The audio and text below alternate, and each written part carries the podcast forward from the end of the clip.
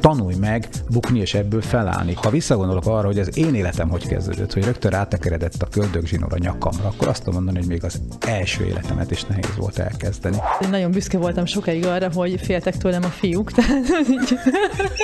Hogyha nem elég gyors a változás körülöttem, akkor én magam próbálom provokálni a saját sorsomat, mert valahogy azt éreztem, hogy már uncsi az élet. Pedig tele voltam sikerekkel, és mégis valahogy, azt, valahogy éhes voltam valamire, ami, ami még nem fogalmazódott meg bennem. Ez egy jó hülye karakter, nem? Ugye minden krízis egy, egy lehetőség a változásra, és hát ez egy, ez egy igazán nagy krízis, amikor ugye az embernek meghal a társa ha nincs dráma, nincs tragédia, nincs vesztesség, nincs krízis, ami fölébreszt, akkor egy nagyon ö, erős hívást érezhet az ember arra, hogy próbálja kényelmesen végigélni az életét. Először őszintén szembe kell néznem egy helyzettel, vagy a helyzettel kapcsolatos gondolataimmal. Ha valami kellemetlenséget tapasztalsz, akkor enged, hogy az beszéljen hozzád, és adj időt ennek. A halálos ágyon mit bánunk meg? És az első számú dolog, amit az emberek megbánnak, az az, hogy miért nem éltem a saját életemet. Te egyébként félsz a haláltól? Most jelenleg nem, most így beszélgetünk. Tök jól kérdezel, szinte kócsként. Kezi kócsolom, tudod.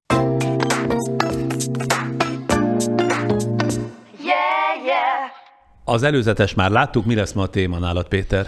Az a téma, hogy hogyan formálhatjuk át a személyiségünket. Szerintem ez állati fontos, mert az élet tele van gödrökkel, buktatókkal, amikor, amikor valahogy elveszünk, és valószínű, hogy azért, mert nem tudtunk reagálni valamire, és ahhoz, hogy a következőkben fölállva tovább tudjunk menni, és készen álljunk valami új kihívásra, ahhoz szerintem át kell formálni a személyiséget. Ezt ráadásul a nagy traumák ezt kötelezővé is teszik, de szerintem erre tudatosan is lehet törekedni. A te életedben voltak olyan nagy traumák, vagy legalábbis egy, amikor gödörbe kerültél, és a személyiséged újraépítésével kellett valahogyan foglalkozzál? Hát több ilyen is volt. Magánéleti is volt, mondjuk az édesapám halála, amivel éveken keresztül nem nagyon tudtam mit kezdeni. De tényleg, tehát hogy egyszerűen nem tudtam feldolgozni, nem lettem tőle depressziós, hanem egyszerűen olyan volt, mint hogyha iszonyatosan hátba vertek volna, hogy ilyen is tud történni az életben egyrészt. Másrészt szakmailag például, amikor a méltán hát joggal elbukott Gesztiméter című műsorom után azt vettem észre, hogy nem csöngenek a telefonok körülöttem, mert a bukás ugye ez egy magányos műfaj, akkor szembe kellett néznem valamivel, mégpedig az, hogy nekem sem sikerülhet minden. És De erre önmagadtól jöttél rá? Tehát te önmagad elkezdted analizálni magadat? Egyrészt igen, mert erre mindig hajlamos voltam, viszont volt például egy csodálatos kollégám, aki az ügynökség ügyvezetője volt, de egyben pszichológusi tudással is rendelkezett, és ő mondta nekem akkor, hogy figyelj, nem baj, hogy most megbuktál, meg elbuktál, mert jobb, ha ez még most történik, mintha később jött volna az életedben, amikor már azt hitted volna tényleg 50-es férfiként, hogy neked minden megy, és ha akkor eltörsz, akkor soha többet nem szed össze, nem szed össze senki. Tanulj meg bukni és ebből felállni. És még valami, hogy nem kell mindig minden sikerüljön. Tehát nem kell minden fölött kontroll gyakorolni, vett tudomásul, hogy az élet ilyen. És ez nagyon jókor jött nekem ez a tasli. Az ember úgy van ez, hogy ha valaki, akinek mondjuk van hitele az életében, mond egy ilyet, akkor képest ennek megfelelően személyiségét átalakítani, vagy odáig meg csak el, hogy mondjuk elgondolkodik, és egyfajta mérleget von, hogy így van, nem így van, alakuljak-e át, az ő instrukciói mentén próbáljam meg összeszedni az új személyiségemet, vagy szóval ez hogy van? Hogy zajlik az emberben? Nekem is van ide vonatkozó tapasztalatom, csak most egy se jut az eszembe. De csak majd akkor megkérdezem, akkor... hogy és Sándor, a te életedben ez hogy volt? Igen, Pedig hogy... biztos, hogy nagyon sok van egyébként. Biztos, hát sok bukásom volt persze nekem is, tehát az ember azért. De hogy az a személyiség átalakulásával jár-e, nem tudom. A te életed úgy tűnik, mintha ilyen tudatosan kézben lett volna tartva, én meg sokszor az ösztöneim mentén mentem. Öm, figyelj, én azt gondolom, hogy ugye van ez a mondás, azt én ezt nagyon szeretem, hogy szellemes dolog, hogy az ember néha belebotlik az igazságba, elveszti az egyensúlyát, eh, de utána visszanyerei, és megy tovább a tévedések országútján. Tehát magyarul szerintem az bolond, aki hogyha ugyanazt elrontja kétszer-háromszor, az folyamatosan ugyanazt fogja utána csinálni, és ugyanúgy reagál. Illetve, bocsánat, visszavonom, mert ugye a pszichológia azt mondja, hogy ezek sémák, amelyektől nem tudunk megszabadulni. Én meg azt gondolom, hogy ha tudatos ember vagy, akkor észre kell venned, hogy megint beütötted a fejedet, és ebben megint valószínűleg te magad vagy a legnagyobb mértékben mértékben a hibás. Tehát én azt gondolom, hogy, hogy amiről beszélgetünk, és ami sokszor vissza fog jönni a műsorokban, hogy tudatosság nélkül nem lehet. Tehát nem lehet csak hagyni, hogy a nap süssön, a föld forogjon, mert akkor minden úgy fog történni, ahogy akar történni az élet Neked bele kell ebben nyúlni, ez a te felelősséged. Kiket hívtál meg ez a témához? Ugye ma is két vendéged lesz. Általánosságban mondjál róla mind a kettőről valamit, aztán majd utána is bemutatod őket személyesen. A mai vendégeim Stercer Hilda hegymászó lesz majd, aki egyébként talán onnan ismert sokak számára, hogy ő Erős Zsolt özvegye, aki azonban új életet kezdett. És a másik vendégem pedig dr. Buda László lesz majd, pszichiáter és pszichoterapeuta, orvos. De mind okolta a Stercer Hildát, tehát Erős Zsolt egykori feleségét? Én azt gondolom, hogy, hogy ismerve egy kicsit az ő életútját, amit lehetett eddig olvasni, eddig mindenki arról kérdezte őt, hogy az a rettenetes tragédia, hogy Erős Zsolt meghalt, az milyen gyász folyamatot indított el benne. De én meg azt gondolom, hogy az is nagyon érdekes, vagy talán jobban is érdekel engem, hogy előtte ő például miért választotta a hegymászást, és hogyan formálta a személyiségét át, hogy ezzel kezdett foglalkozni, illetve hogy egy ilyen erős személyiség mellett kellett élnie, mint amilyen Erős Zsolt volt, minden elmondás szerint ez egy nagyon erőteljes személyiség volt. És amikor ez az ember ki, kiesett tragikus körülmények között az életéből, akkor hogyan formálta át a maga személyiségét, és akkor a gyász munkán kívül hogy talált rá önmagára, hogy képes legyen új életet kezdeni, ez egyáltalán nem valószínű, vagy hogy neked általánosan ö, sikerül az embereknek. Én ismerek nagyon közelről olyan embert, aki nem tudott 30-40 év alatt sem kijönni a gyász pozíciójából, ha úgy tetszik, ha úgy tetszik, a gyász lett az identitása, és az bizony az egy nagyon szomorú élet. És utána általánosan majd ezt Buda Lászlóval fogjátok megbeszélni, ugye? Igen, ez a terv. Jó, akkor én megyek a helyemre, átülök Sándor a helyedre. képvágói pultra. Végre egy új szempontot kapsz a műsorban, érted?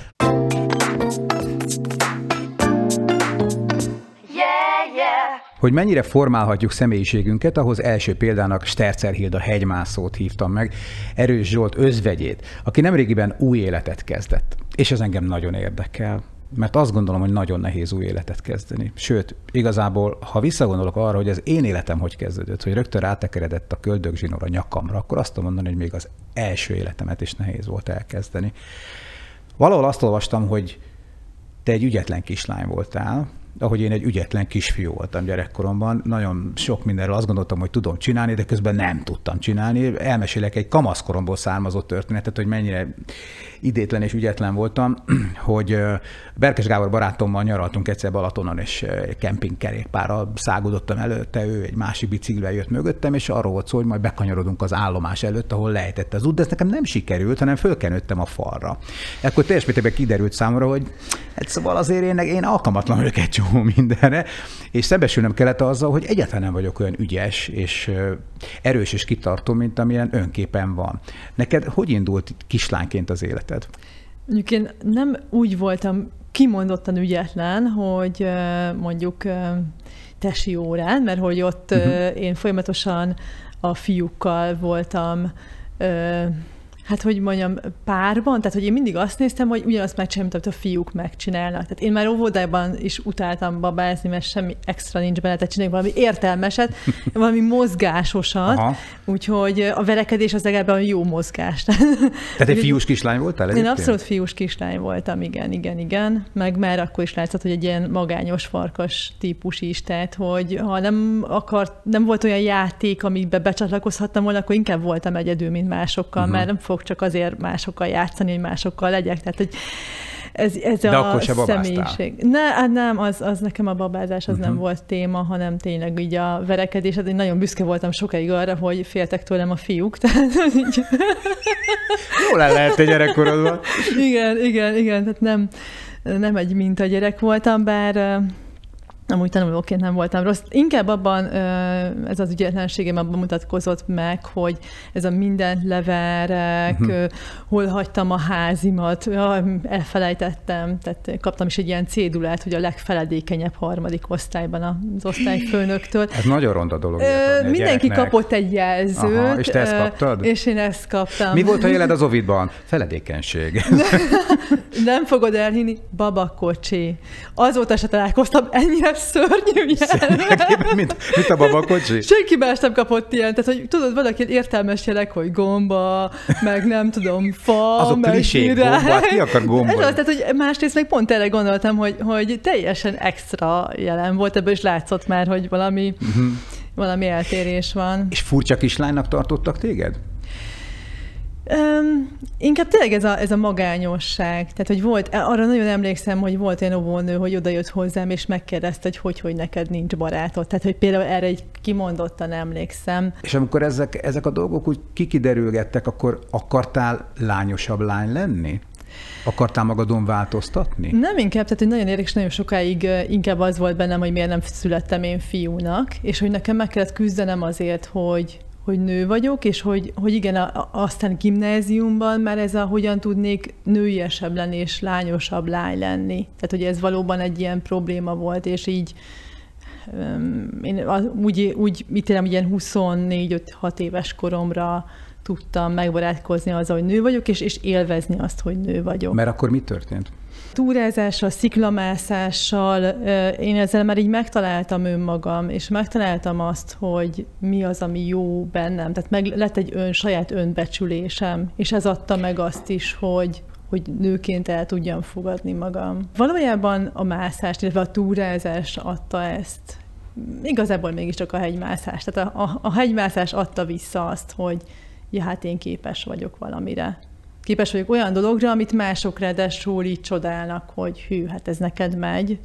És ezt e, tudatosan, vagy, vagy zsigerből találtad meg. Az ember utólag persze ezt nehezen ítéli meg, mert most már visszanézve jobban értjük magunkat nyilván. Én nem gondolom azt, hogy ez tudatos lett volna, tehát hogy én nem akarok olyat bemagyarázni, hogy én ezt tudtam, nem tudtam. Tehát én olyan szinten nem tudtam, azon kívül, hogy tudtam, hogy a sport, meg, a, meg az egyedülálló sportok azok nekem jobban mennek, de engem lebeszéltek a sportokról, tehát nekem volt egy lumbágom 12 éves, és, és mivel jól ment a röplabda, én azt gondolom, vagy jól ment, tehát hogy, hogy még az volt a leginkább, ami engem izgatott uh-huh. gimibe. Én tesi főiskolára akartam menni, és az ortopéd orvos azt mondta, hogy no way.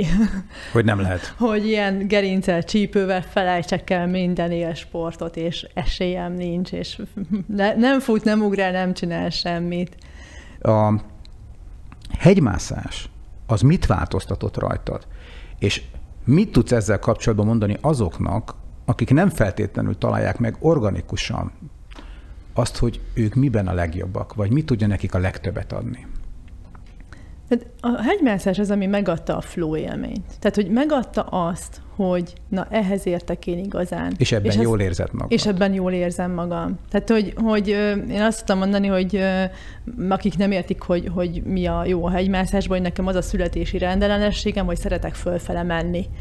Persze mondhatnám, hogy erre rájöhettem volna a gimiben is, amikor az volt a röplabda edzésen a feladat, hogy lépcsőzzünk, és a lépcsőzés után mindenki ott piheget, hogy fú, de szörnyű De te volt. még akkor is. Én ott újjungtam, hogy ez volt a legjobb, jaj, de jó, csináljunk még ilyet, és mondták, hogy de csöndbe legyél már, hagyd abba! szóval rájöhettem volna, de nem volt ilyen példa előttem, nem tudtam rájönni. Tehát, hogy, hogy egyszerűen muszáj keresni. Tehát, hogy mindenkiben, én hiszem, hogy mindenkiben van valami, amit nagyon szeret csinálni. És ahogy én, amikor először megpillantottam a tártát, és azt mondtam, hogy wow, és elindultunk fölfele, és így, hát én hazaértem. Én találkoztam olyan emberrel, aki csinálta a kézműves porcelánbabákat, és neki az volt a wow élmény, és az volt a hazaérkezés élmény. Hát de ez a szép a sokszínűségünkben, nem, hogy annyifélék vagyunk. Na Igen. de mivel tudjuk azokat bíztatni, még egyszer mondom, akik még nem találtak erre rá, nem hogy 20 éves korukban, hanem akár később is. Hát, hogy vajon, vajon mindent kipróbáltak-e? Tehát, hogy, hogy biztos, hogy van bennük. Tehát, hogy szerintem ez a, a, én ebben egészen biztos vagyok, hogy bennük van, és hogy nem szabad félni kipróbálni új dolgokat mondhatnám, hogy ez a komfortzóna, de én nem, nem hiszem, én azért nem hiszek a komfortzónában, mert hogy azt tudtam mondani, hogy a hegymászónak a hegymászás a komfortzónája. Tehát, hogyha valaki azt érzi, hogy nincs jól a bőrében, akkor valószínűleg nem találta meg a komfortzónáját Értem. valójában. Na de Hilda, ez hogy volt? Szóval meglátta a tátrát, és abban a pillanatban megszólította önt a hegy? Nem, mert korábban, tehát én láttam már képeken hegyet, meg, meg láttam én ö, Zürichben voltam, és, és a havas hegyeket, és hogy úgy, úgy szóltak hozzám ezek a hegyek, de annyira, tehát, hogy tényleg azok a mondatok, az orvosok mondatai, hogy hát ez felejtős, a komolyabb sport, uh-huh. úgy, úgy visszacsengtek, hogy hát persze ott vannak, ott vannak, de mm, nem nekem valók azok. Uh-huh. És, és ez, de hogy, hogy de mégis aztán... valami különlegeset belül? Tehát hiába mondják, hiába lebeszélik, de valahol ott legbelül érezte, hogy magának köze van ehhez? Igen, hát most ez így nagyon nehéz utólag azt mondani, de hogy igen, tehát mindenképpen vonzott, tehát hogy valami ellenállhatatlan vonzalmat éreztem a hegy felé, de az, hogy megmásszam, az olyan, olyan furcsának és, és lehetetlennek tűnt, illetve emlékszem az első alpesi csúcsomra, hogy, hogy néztük így messziről azt a gyönyörű, havas, szűzies hegyet, és ez a hogy, hogy tehetném már én föl a lábamat erre, a, erre az érinthetetlen szépségre? És ez a, ennek a kettősége valahol.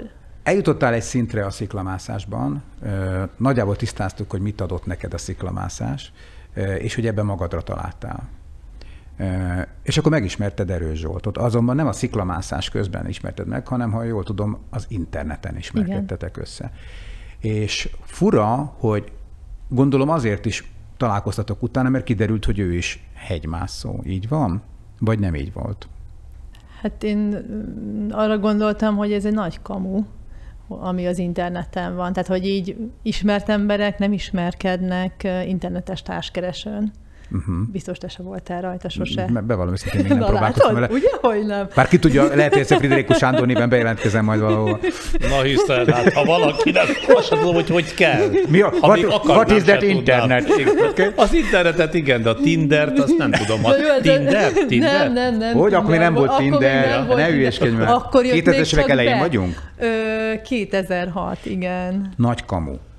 Azt gondoltam. Hát abszolút biztos voltam benne. Hát ezért... Tudtad, ki az erős Zsolt? Persze, tudtam, hogy ő a Magyarország első, aki első magyarként megmászta a Monteverestet. Palack nélkül? Zsolt.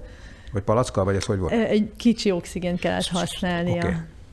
Igen. De, de, uh, Mindegy, igen. ő volt az első magyar, aki fölért oda, megérintette az abszolút csúcsot szó szerint, és ezzel rádrakott egy nagy terhet utána, mert ő jelképé vált. Hát igen, ott, ott ugye ezt még elmondom, majd kivágjátok. Ugye Zsolt azt mondta, hogy, hogy mikor lesz a Székelyből román, ha átjön Magyarországra, és mikor lesz belőle magyar, ha megmessze a Monteverestet. Ú, bizony.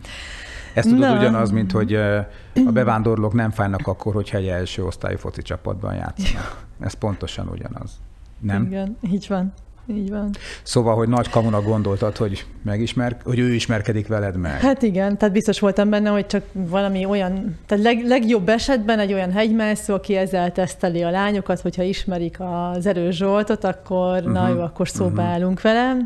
És hát ráadásul nem annyira akarta felfedni, hogy most ez kamu vagy nem kamu, illetve olyan furcsa dolgokat írt, hogy nem értettem, amikor így rákérdeztem, hogy tudom-e, hát én olvastam a Hóperduc oldalát, ugye, úgyhogy én tudtam, hogy ők kőközi közben volt egy, egy sziklamászó tába, és akkor írtam, hogy na és milyen volt, nem, nem, nem most. Most kiderül, hogy meg tudja fogalmazni. És mit írt? Nem, azt gondoltam, hogy leírja, hogy nem tudom, milyen utakat másztak, Igen? hogy mekkora buli volt este az, utcá, az úton most akkor, most akkor ezt hova tegyem? Tehát tudod, így, így, így vagy tök őszinte, mert hogy, hogy ilyet valószínűleg, ha kamu profil lenne, nem akkor írna. Nem írna igen. De, de akkor hihetek ennek? Tehát, hogy ez annyira abszurd. Na mindegy. És, és akkor megbeszél, mondtam, hogy na jó, szerintem a kékesen se jártál, nem hogy a csomolunkben, és hogyha van vér a pucátban, akkor gyere velem másszunk. És mondta, hogy jó, hát hogy megy a barátaival a Grossglocknerre, hívjam föl, aztán beszéljük meg, hogy hol találkozunk. És így, oké, okay, add meg a számot, hát ott a honlapon. Hát, én felhívom az erős Zsoltot, hát ő páros lábbal fog engem kirúgni, és így megcsöngettem. Mert hogy ő neked egy abszolút non plus ultra Hát abszolút, tehát, hogy tényleg így, így akkor én már uh-huh. követtem a honlapján, uh-huh. tudtam, uh-huh. hogy akkor jártak a Daulagirin, tehát hogy én, én tényleg a, én a sziklamászó oktatóim, amikor mondták, hogy ők köszönő viszonyban vannak az erős Zsoltal, én attól kezdve őket félistenként kezeltem, Világos. tehát hogy a Zsolt volt az Isten. Okay. ne vicceljünk. Uh, és akkor felhívtam így a, a honlapján található telefonszámot, és mondom, hogy így hm, erős Zsolt, hm, hát a Glockner túra érdekelne, te vagy a lány az internetről? Oké. okay.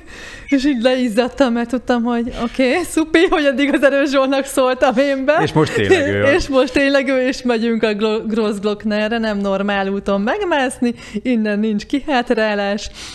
Jó. Mondhatok valamit? Nekem nagyon tetszik, hogy, hogy így beszélsz erről, mert azt érzem rajtad, hogy a későbbi tragédiával meg tudtál birkózni azóta. Tök jól kérdezel, szinte kócsként. Kezi kócsolom, tudod. Nekem, tehát hogy, hogy elég rossz lenne, ugye, hogyha itt most esetbeket szaggatnál fel így kilenc év után, tehát akkor azt jelenteni, hogy kicsit még menjek el uh-huh, terápiába.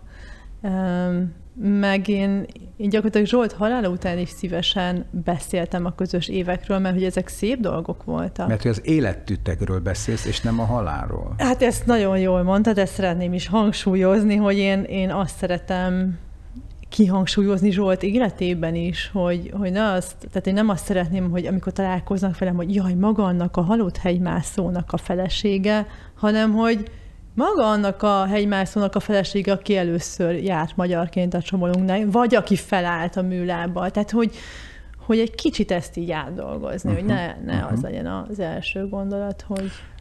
Amikor szerelembe estetek, és utána uh-huh. megházasodtatok, és gyermekek születtek, akkor nem csak az erős Zsolt miatt, hanem a házasság miatt és az anyai szerep miatt is hogy formálódott a te személyiséged, miközben egyébként gondolom másztad a falat, azt nem tudom, hogy pocakosan is másztál-e, de szerintem simán kinézem belőled egyébként. Van egy hát simán, abszolút, hogy én most így látlak, biztos vagyok benne. Igen, így, így hat hónapos terhesen még a tetrában másztunk télen. Na. Az okozott konfliktust, hogy én, én miközben így egyre nőtt a pocakom, én továbbra is hegymászó könyveket olvastam, és azokat a példákat kerestem, hogy hány ilyen nő van, hogy uh-huh. gyerekszülés után is uh-huh. vissza tudott térni uh-huh. a, az expedíciós hegymászásba. Tehát, hogy én akartam látni ilyen példákat. Amúgy volt ilyen személyes tapasztalatunk is, mert amikor a Makalut másztuk Zsoltal, pont volt egy házaspár, akiknek ilyen 16 meg 14 éves gyerekük volt otthon. De hát mire lesznek? De akkor voltam ugye pocakos, hát mire lesz még 14 éves az én gyerekem. Tehát akkor nem is akartál átformálódni egy ideig? Nem akartam átformálódni. És a gyerekek Ez egy születése... teljesen természetes dolog, hát, persze, hogy az ember először okay. nem akar. És akkor utána viszont mégiscsak kellett. Hát én megéltem apaként azt, hogy ott tényleg egy teljesen új élet, egy teljesen új univerzum mm. nyílik meg, új, új gravitációs törvényekkel, új időbeosztással, új, új csiszolódásokkal, konfliktusokkal, ütközésekkel, ezt hogy sikerült neked? Úgy, hogy közben hátul végig az dübörgött, hogy még hegyet akarok mászni. Hát igen, egy darabig még az dübörgött, hogy hegyet akarok mászni, és uh, hogyan lehet ezt kivitelezni gyerekkel. Abszolút ez dübörgött hátul. És beletörtél ebbe, hogy el kellett fogadnod? Ö, beletörés.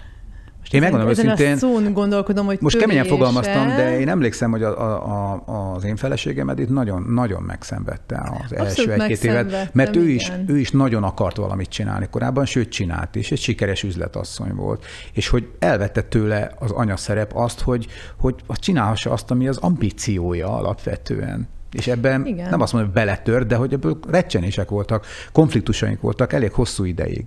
Igen, ez egy nagy, nagy belső konfliktus, igen hogy a személyiségem hogy alakult, utólag alakult, gyakorlatilag akkor alakult, amikor Zsoltot elvesztettem, hogy jó, akkor itt nincsen mese. Tehát én nem fogok visszatérni a hegyre, itt nekem anya, anyaként kell helytállnom. Tehát, hogy az volt egy olyan nagyon erős pont, hogy, hogy jó, akkor itt nincs visszaút, nincsen más út, ettől kezdve anyaként kell jól funkcionálnom. Persze, amikor megszületett Gerda lányom, akkor is tudtam, hogy én anyaként akarok jól helytállni, de... Ő a nagyobbik lány. Ő a nagyobbik, igen, igen. De akkor inkább volt egy feladat. Tehát, hogy egy olyan hegycsúcs a gyerek, amit meg kell oldani. Hm. És amikor Zsolt meghalt, akkor jött be az érzelmi rész, hogy nem csak feladat, amit meg kell oldani, hanem, hanem egy érzelmi közeget is kell, hogy biztosítsak.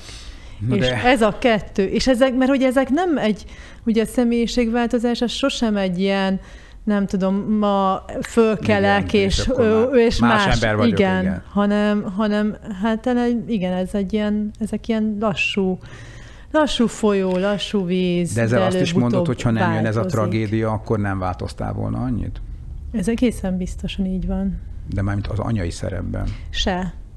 Uh-huh. az anyai szerepben se, igen. Uh-huh. Igen. Tehát ugye ez egy, ugye minden krízis egy, egy lehetőség a változásra, és hát ez egy, ez egy igazán nagy krízis, amikor ugye az embernek meghal a társa. Tehát gyakorlatilag a százszázalékos stresszt, van ilyen, ilyen stressz mutató, hogy mi a százszázalék stressz, ez az. Ez az. Néztem is ilyen tanulmányt, hogy expedíciózás körében mennyi a, az a nő, akinek gyereke van. És a nők, ha vagy nem szülnek az expedíciózós nők, uh-huh. vagy ha szülnek, akkor pedig már nem expedícióznak tovább. Tehát, hogy nagyon csekély az a százalék, akik igen. Mert hogy ezt nem lehet összeegyeztetni. Még a férfiaknál zokszó nélkül összeegyeztethető ez a kettő. Nem. Odysseus. Igen, igen, igen. Penelope. És pont nemrég volt egy olyan lehetőségem, hogy előadást tartottam Zánkán, és kedden csütörtökön, és ott aludtam. Hogy tehát amikor ezt legelőször megtapasztaltam, hogy milyen az, hogy én most kialszom magam, és reggel nekem nem kell a gyerekeket felkelteni, és tíz órait csinálni, és elvinni az iskolába, és megvan-e a tornacuccot, bepakoltad-e a tíz órait, milyen óráid lesznek ma, és kilenckor már ekkora a fejem, mikor végre nekiülhetek dolgozni, hanem kialudtam magam, megfőzöm a kávét, és felcsapom a laptopot nyolckor, és dolgozom, és utána négykor leballagok a Balaton partjára, és csak nézem a vizet. És hogy ezt megtehetem. Tehát, hogy ez a micsoda rohadt szemétség már, hogy... Hogy, hogy ez csak olyan ritkán hogy jut neked. Mert hogy ugye délután négykor amúgy a nő mit csinál, ugye jön haza a gyerek, megfőzöm uh-huh. a mhm. másnapi ebédet, stb. Na mindegy, tehát hogy itt a... Oké, okay. vettem. Um, Hosszú lenne. Menjünk most a nehéz szakaszra, jó? Ha már szabad ilyen hegyi uh, terminológiával élni. A északi oldal. Északi oldal. És hadd mondjak el egy történetet engem jó pár évvel ezelőtt meghívtak egy olyan túrára a Himalájába, ami az alaptáborig ment fel, ami Suhajda Szilárdék akartak följutni, és engem elhívtak oda kvázi celebnek, ha úgy tetszik, hogy majd jó sajtója legyen ennek az egésznek, és ez egy nagy csapat volt, jöttek a szponzorok, meg egyebek. Gondolkodtam rajta, hogy kell ez nekem, hát kérdeztem, hogy milyen lesz ez. Mondták, hogy hát hideg lesz, meg, meg minden nap mászni kell fölfele, egyre kevesebb lesz a levegő, bo- bocsánat, az oxigén, bocsánat, és hogy meleg vise lesz a fürdőben, és gondolkodtam, hogy hol volt utoljára ilyen rossz, és rájöttem, hogy a katonaságnál, és gondolkodtam, hogy kell, tényleg kell, ez nem, nem mindegy. És aztán úgy döntöttem, hogy elmegyek, hozzáteszem, ez csak az anekdota kedvéért, hogy az utolsó érv, ami miatt végül is úgy döntöttem, hogy elmegyek, az nem csak az volt, hogy éppen úgy éreztem, hogy egy választó vonalhoz ért az életem, és hogy nem egy, egy meleg karibi szigetre kéne elmenni, mm. szokásosan lazítani, hanem valamit, valami kihívást kéne teljesíteni. Az utolsó évre az volt, hogy mondták, hogy hát a badár is jön, a badár Sanyi, és gondoltam, hogy hát a badár föl tud menni arra a hegyre, basszus kucsot, akkor hát én is föl fog tudni menni. Utólag kiderült egyébként, hogy ő is nagyon gondolkodott rajta, de amikor mondták, hogy a Geszti is jön, akkor azt mondta, hát ha a Geszti föl tud menni, akkor én is föl fog tudni menni. Na de lényeg a következő, hogy Ugye mielőtt felmentünk a Himalájára, akkor ö, előtte tartottak egy ilyen eligazítást, nekünk egy többet is. És hát elmondták, hogy bizony előfordulhat 4-5 ezer méter magasban, hogy úgynevezett hegyi betegség jön, ami arról szól, hogy a vér oxigénszint megváltozik, és ettől ö, az embernek hát akár még baja is lehetnek, fejfájás jöhet, sőt, rosszabb esetben tüdővízenyő, meg, meg agyi ödéma is. Mm. Ezért aztán adtak egy gyógyszert, hogyha majd egy kicsit rosszul érzi magát valaki, az kezdje el szedni. És néztem a csapatot, hogy hogy sajnos mindenki fiatalabb volt szinte nálam, és azon gondolkodtam, hogy biztos én és a badár leszünk az elsők, akiket lehoznak hmm. a hegyről, hogyha mi ebbe bele. De aztán ezt a gondolatot elhesegettem, mert annyira gyönyörű volt a táj, hogy én ezzel nem foglalkoztam többet. Szemben a csapat, a szponzorcsapat egyik tagjával, aki egy elképesztően erős srác volt, tökéletes izomzat, tényleg egy ilyen kis rendes magyar terminátor volt. Ő viszont esténként arról beszélgetett állandóan a haverjaival a vacsorák közben, hogy húha, hát ez, ez, ez az agyödőm az egy veszélyes dolog, és hát azért hmm. a tüdővízenyő, és hú, az nem, és hogy már nézegették már 3-4 ezer méteres magasságban, hogy fájja már a fejük. És addig-addig beszélgettek erről nagyon sokat, mire egy nap, a hetedik napon, ugye minden nap csak 5-8 hmm. kilométert mentünk fölfele, ugye, hogy aklimatizálódjunk, ez a fiú nagyon rosszul lett. Kiderült, hogy előtte már beszedte a gyógyszert, mert azt gondolta, hogy rosszul van, pedig nem is volt olyan rosszul. És akkor én arra gondoltam, hogy, és ez nem pusztán hegymászási szempontból érdekes, hanem a személyiségünk kapcsán érdekes, hogy a hétköznapi nyelv erre mondja azt, hogy bevonzotta. Miközben én azt gondolom, hogy gondolatilag már oda jutott el, hogy ő biztos meg fog betegedni, ő lesz biztos az, aki, aki rosszul fog járni, és ez meg is történt, mert teremtett egy olyan valóságot magának, amiben ez be is következett. Hogy látod ezt? És nem mint hegymászó kérdezlek, hanem anyaként, emberként, hogy a gondolatainkkal mennyire tudjuk megteremteni azt a valóságot, amivel nem is akarunk találkozni, és hogy hogy lehet ebből kijönni, vagyis hogyan formálhatjuk a személyiségünket a gondolataink által. Hát ez ugye ma már egy kimutatott tény, hogy hogyha én elgondolom csak azt, hogy megmozdítom a karomat, akkor azzal már azok az izmok aktivizálódnak, amikkel mozdítom, tehát hogy kimérhető Igen. a dolog. Tehát, hogy ez az illető is egyszerűen addig vizionálta magának azt, hogy ő rosszul lesz, amíg produkálta a tüneteket. Hogy ebből hogyan lehet, vagy hogyan lehet a gondolatainkkal megmásítani, vagy, vagy jó irányba terelni. Tehát, hogy talán pont ugye, amikor azt gondoljuk, hogy a nincsen más verzió. És ez nagyon jó, amikor azt mondja valaki, hogy figyelj, azt gondolod, hogy van egy, akkor van kettő. De miért lenne kettő? De attól kezdve, hogy ugye azt gondolom, hogy hát valaki nekem, aki, akiben én bízom, azt mondta, hogy van kettő, akkor kell lennie kettőnek. Ha van kettő, akkor biztos van több is. Tényleg? Akkor választhatok. Akkor választhatok, és hogy, hogy mindig van választási lehetőség. Például ez egy nagyon, nagyon ö, jó érzés, mert ugye nagyon akkor ö, vagyunk bajban, amikor azt érezzük, hogy csőbe húztak minket, amikor sarokba szorítva érezzük magunkat, és, és, és nem látjuk a kiutat. Ugye ez mászásban is van, hogy próbálkozunk elérni egy, egy, egy fogást, és ez a nem megy, nem megy, nem igazán, nem És akkor el. keresni kell másikat? És ráadásul ugye ez a rögtön leesek. Uh-huh. Rögtön leesek, hatalmasat fogok zugni, és egyre inkább beindul a stressz miatt a csőlátás.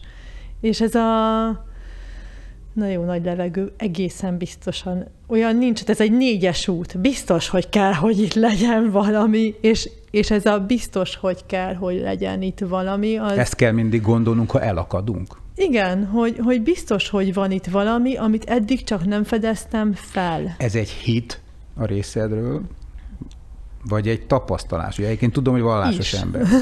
De most nem akarom ezt ebbe belekeverni. De hogy ez hit kell, hogy legyen bennünk. Ez olyan oda-vissza dolog. Tehát, hogyha egyszer ugye elhisszük, akkor meg is tapasztaljuk, ha már egyszer megtapasztaltam, akkor vissza tudok. Csak annyi, az a kérdés, tehát, hogy nagyon fontos, hogy tudatosan visszanyúljunk hozzá. Tehát, ja, a, bocsánat, a Walt Disney mondta azt egyébként, Miki Egér apukája, ugye, hogyha meg tudod álmodni, akkor le tudod rajzolni. Igen. Ez ugyanez a folyamat? Um, ugye nagyon, tehát hogy most ugye mondtad, hogy vallásoság, hogy én nagyon materialista és nagyon-nagyon racionális ember vagyok, tehát hogy én... Hát a coaching azért, abba visz, ugye, miközben, ugye...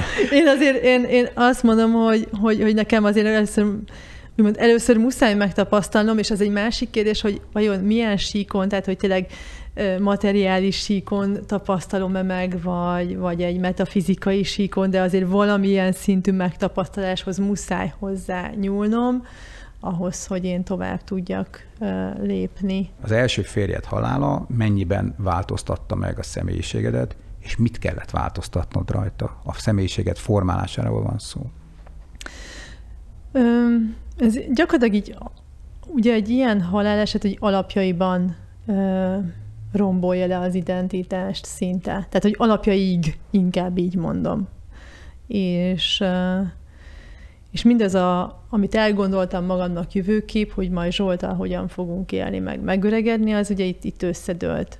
Üm, és ha már üm, ugye el kell kezdeni foglalkozni, ugye el kellett kezdenem foglalkozni a gyászsal, és ha már ugye történt, én azt a képet szoktam erre használni, hogy, hogy egy ilyen autó baleset, ahol így ripityára van törve az ember, Hát akkor ne csak a bordákat rakjuk helyre, hanem ja, ha itt mit tudom én, még a vakbélel van mit kiszedni. Tehát, hogy egyszerűen nem csak a, a gyászsal foglalkoztam így pszichológus segítségével, hanem hát ezzel párhuzamosan azzal is, hogy ja, hát én mondjuk nem tudok határokat tartani. Ugye ez megint a ez alapkarakteredből fakad. Alapkarakter, igen, hogy, hogy így nagyon nem tudtam, hogy, hogy mik az én értékeim, hol vagyok én, és hát ha már itt foglalkozgatunk azzal, hogy mi a gyász, akkor meg, meg azzal is, hogy mondjuk ugye Zsoltot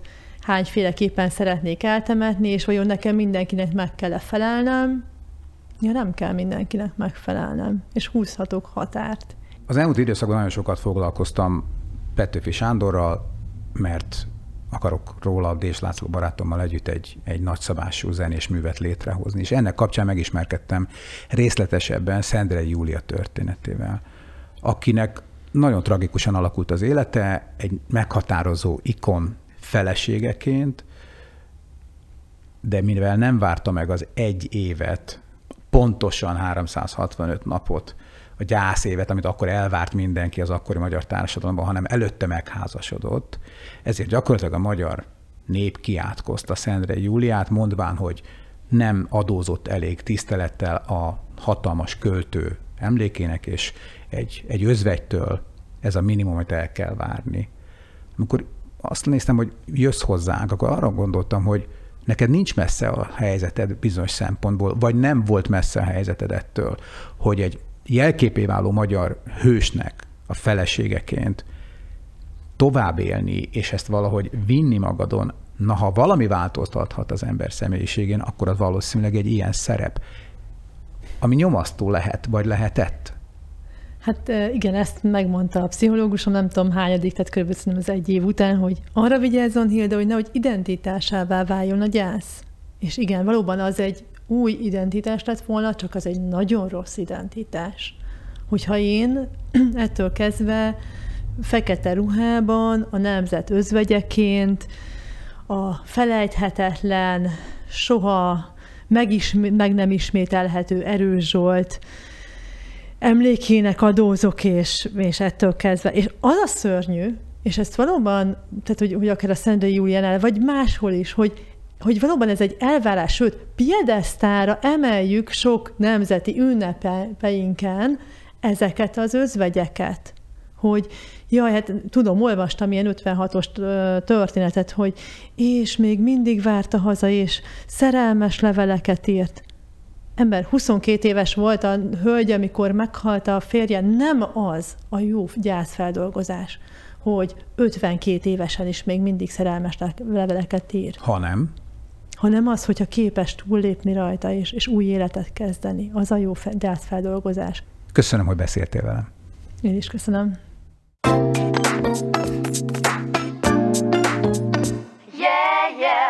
Az iménti elgondolkodtató beszélgetés után itt van velünk dr. Buda László, orvos, pszichiáter, pszichoterapeuta, a szomatodráma és az ultrarövid terápia módszerek megalkotója.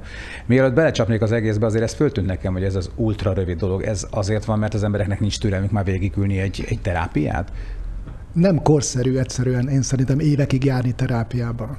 Én úgy vélem, hogy a, a mai kor emberének hatékonyságra van szüksége, még egy terápiában is. Ez azt jelenti, hogy egy vagy két alkalom is elég lehet akár? Klasszikusan ez egy alkalmas találkozó. Tényleg? Ettől rövidebbre már nem tudjuk fogni. És akkor az milyen hosszú egy ilyen? Egy ilyen az viszont másfél-két óra is lehet akár. Tehát azon belül meg nem sietünk sehova. Volt egy idős amerikai színész, aki egyszer azt mondta, hogy aki a kutyákat és az embereket nem szereti, az rendben van. Csak azért tett ez eszembe, mert, mert te meg azt nyilatkoztad valahogy, hogy egy pszichológusnak szeretni is kell megpróbálni az embereket. Na de így ilyen rövid idő alatt, mondjuk egy másfél óra alatt, ez hogy jön? Hogy jön létre? Hogyha egy kliens vagy páciens, régebben úgy nevezték, uh-huh. megérzi, hogy valóban érdeklődnek a dolga iránt, és hogy egy kicsit, egy szikrányit szeretik is valahol, elfogadják így, ahogy van, nem csak ilyen szakmai magaslatról nézik, akkor sokkal mélyebben megnyílik. A kulcsa az egésznek a bizalom és a biztonság, és ezt kell fölépíteni nagyon hamar. És van, ami nem tudom, lenyűgözi az embert, hanem inkább talán lerántja, nem? Annyira, annyira sötét és, és elkeserítő tud lenni egy-egy emberi sors. Ezt téged nem, nem szokott megijeszteni? Nekem az a empatizálási módszerem, hogy mindent érezni akarok, amit ő érez. Viszont van technikám arra is, meg módszerem, hogy hogyan teszem ettől szabaddá magam, amikor elköszöntünk. És különben az egyik módszerem az az, hogy ez magától megszűnik, ez a sötét hangulat, uh-huh. ami mhm. az elején mindkettőnket beborít, fáj a, a gyásza, nő a daganat a hasában, a gyereket drogozik, ott hagyta a szerelme, és így tovább. Ezek mind fájó dolgok, ezekkel szoktak jönni, és én engedem, hogy ez nekem is fájjon. Nekem engem nem zavar, sőt szeretem, ha nekem is bepárásodik a szemem, ott vagyok egy picit ebbe az érzelmi uh-huh. hangulatba, csak már megtanultam, hogy hogy legyek munkaképesek közben, hogy vezessem őt egy úton végig, és amikor ő megkönnyebbül, akkor én is.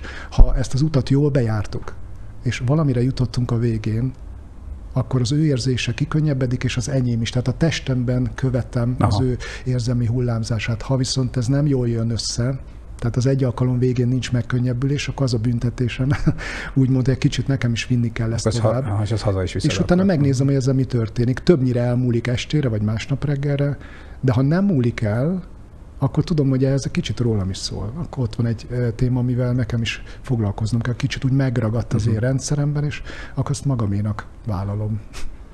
Hogyan formáljuk a személyiségünket, és mikor van erre igazán szükség? Én azt szoktam gondolni erről, hogy felesleges 20-30 évet megöregedni, ha az ember ugyanolyan hülye, mint amilyen volt korábban, fiatal korában. És hogy ha nem jöttünk rá néhány dologra az életünkkel kapcsolatban, és még mindig ugyanolyan ilyen-olyan minták szerint, amelyek nem hoztak sikert élünk, akkor valószínűleg nem jól élünk. De te hogy látod azt, hogy mikor érdemes megfontolni azt, hogy változzunk? Ugye említetted az előbb azt, hogy sokszor betegségek miatt jönnek az emberek, gyászfeldolgozás miatt jönnek, ezek nagy traumák az életben. De nem kellene nagy traumákra várni valószínűleg egy tudatos embernek ahhoz, hogy ő maga is el tudja határozni azt, hogy most változni akarok. Azt megtanultam, hogy jó annak az embernek, aki figyelmet fordít arra, hogy megtanuljon figyelni. Mert alapvetően elég sok ismétlődés van, elég sok uh, unalmas, sztereotíp forgatókönyv van. Uh-huh. Az emberek tele van a hócipője, komolyan a, a, az embertársaival, meg a politikai helyzettel, meg a mindenfélével egymás után ismétlődnek a, a hülyébbnél hülyébb helyzetek, Aha. meg ugyanazok a dolgok, és uh, egy idő után végtelenül unalmas lesz. És ennek az ellenszere, ennek az unalomnak szerintem a figyelem, a mélyebb figyelem, és az őszinte kockázatvállaló őszintesség, mondjuk így.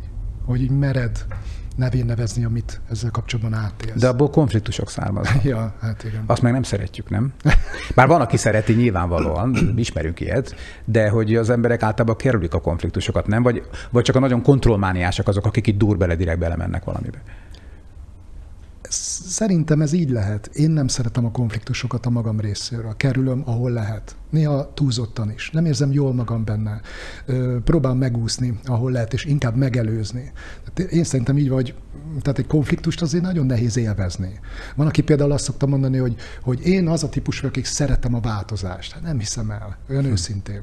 Hm. Most ki az, akinek ez tényleg jó esik, hogy, hogy fölborul a világa, hogy minden megváltozik, és hm. akkor az végre újra alkalmazkodhat. Tehát, Ú, hm. pedig képzeld el, nekem volt olyan időszak az életemben, a 30-as éveimben, amikor azt éreztem, hogy ha nem elég gyors a változás körülöttem, akkor én magam próbálom provokálni a saját sorsomat, mert valahogy azt éreztem, hogy már uncsi az élet. Pedig tele voltam sikerekkel, és mégis valahogy, azt, valahogy éhes voltam valamire, ami, ami még nem fogalmazódott meg bennem. Ez egy jó hülye karakter, nem? Téged ez sikerre vitt, így van? Szóval te szereted az újdonságot, meg úgy, úgy tűnik, hogy egy ilyen nemzeti szimbóluma vagy a kreativitás. Jó, jó, jó, jó, jó. ezt majd kivágjuk, oké? Okay?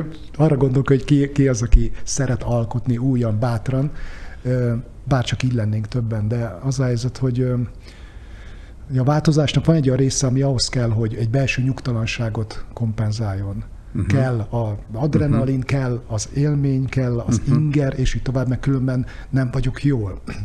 De valójában egy, egy belső állandóságot biztosítok azáltal, hogy a külső környezetet állandóan változtatom. Uh-huh. Most nem egészen erre gondolok, hanem arra, hogy, hogy tehát igazán, amikor kénytelen vagy változni, mert egy helyzet, egy konfliktus nyomán fölkavarja az életedet, hát ezt ritka szerintem, aki szereti. Ebben igazad van, klasszikusan a szőnyeg alá besöpört problémák, azok, azok egy idő után gigantikussá tudnak nőni, főleg ha felhalmozódnak az életben ilyenek. És akkor jöhetnek el nagy törések, vagy nagy traumák, hogyha uh-huh. egyszerre valahogyan hülyén alakul a dolog, egyszerre betegszel meg, egyszerre hal meg valakit, egyszerre rúgnak ki a munkahelyedről, és akkor, össze, akkor képes összeomlani az ember.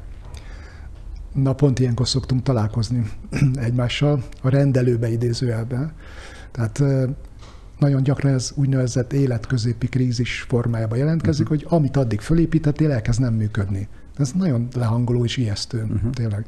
És akkor, ha egy betegség, vagy egy vállás, vagy egy haláleset, vagy egy szakmai kudarc arra kényszerít, hogy megváltoz, akkor jön az, amit mondtál, hogy minél bölcsebb vagy, minél érettebb vagy, annál jobban engedett, hogy ez a sorsodnak ez az áramlata, ez így vigyen. Tehát nem akarsz ellenállni, nem akarod konzerválni a régit, hanem bele simulsz ebbe a folyamatba, és figyeled, hogy hogy tudsz ebbe kreatív lenni. De ez nem jól jön össze, akkor jönnek a betegségek, akkor jönnek a depressziók, a az elfolytások, a függőségek, uh-huh. és az összes olyan dolog, ami eltereli a kínos dologtól a figyelmedet átmenetileg. És aztán utána megjön az a helyzet, amikor ugye a halálos ágyon mit bánunk meg. És az első számú dolog az ötös listából, amit az emberek megbánnak a uh-huh. amerikai hölgyügy tanulmánya szerint, az az, hogy miért nem éltem a saját életemet. Én azt látom, hogy ha körbenézek, hogy nagyon nagy a kísértés arra, hogy egy látszat biztonságban végig vegetáljunk egy életet. És ha nincs dráma, nincs tragédia, nincs veszteség, nincs krízis, ami fölébreszt, akkor egy nagyon erős hívást érezhet az ember arra, hogy próbálja kényelmesen végigélni az életét. És én azt látom, hogy noha ez az egyik nagy trend, hogy belehűlni, bele ö, ö, butulni ebbe a vegetálásba, egy egyre erősebb az is, és ezért beszélhetünk mi is erről, hogy ébresztő. Tehát, hogy neked is, nekem is ugyanígy, a, aki gondolkodik, tudatos szeretne lenni valamiben, minőségi életet szeretne élni, annak előbb-utóbb az a nagy kérdése lesz, hogy jó, értem, bonyolult a dolog, menjünk vissza az első kérdéshez. Ki vagyok én? És mit keresek itt egyáltalán? és engem az 50-es éveimben járva is néha egészen mélyen érint, mikor realizálom, hogy fogalmam sincs. Ez.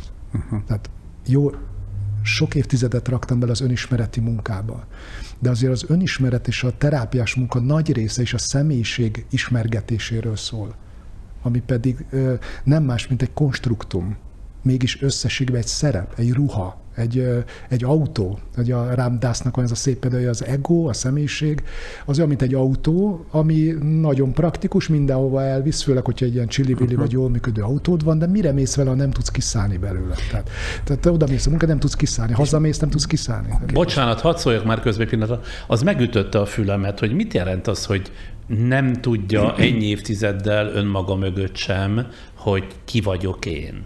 Tehát én például azt hiszem, hogy tudom, hogy ki vagyok én. De lehet, hogy tévedsz? De lehet, hogy tévedek, hát mindent be lehet beszélni, de azt nehezen képzelem, hogy egy önanali, önanalízisre is képes ember, mint amilyen ön, így tételezem, hogy az nem tudja 51 néhány éves korára, hogy ki ő.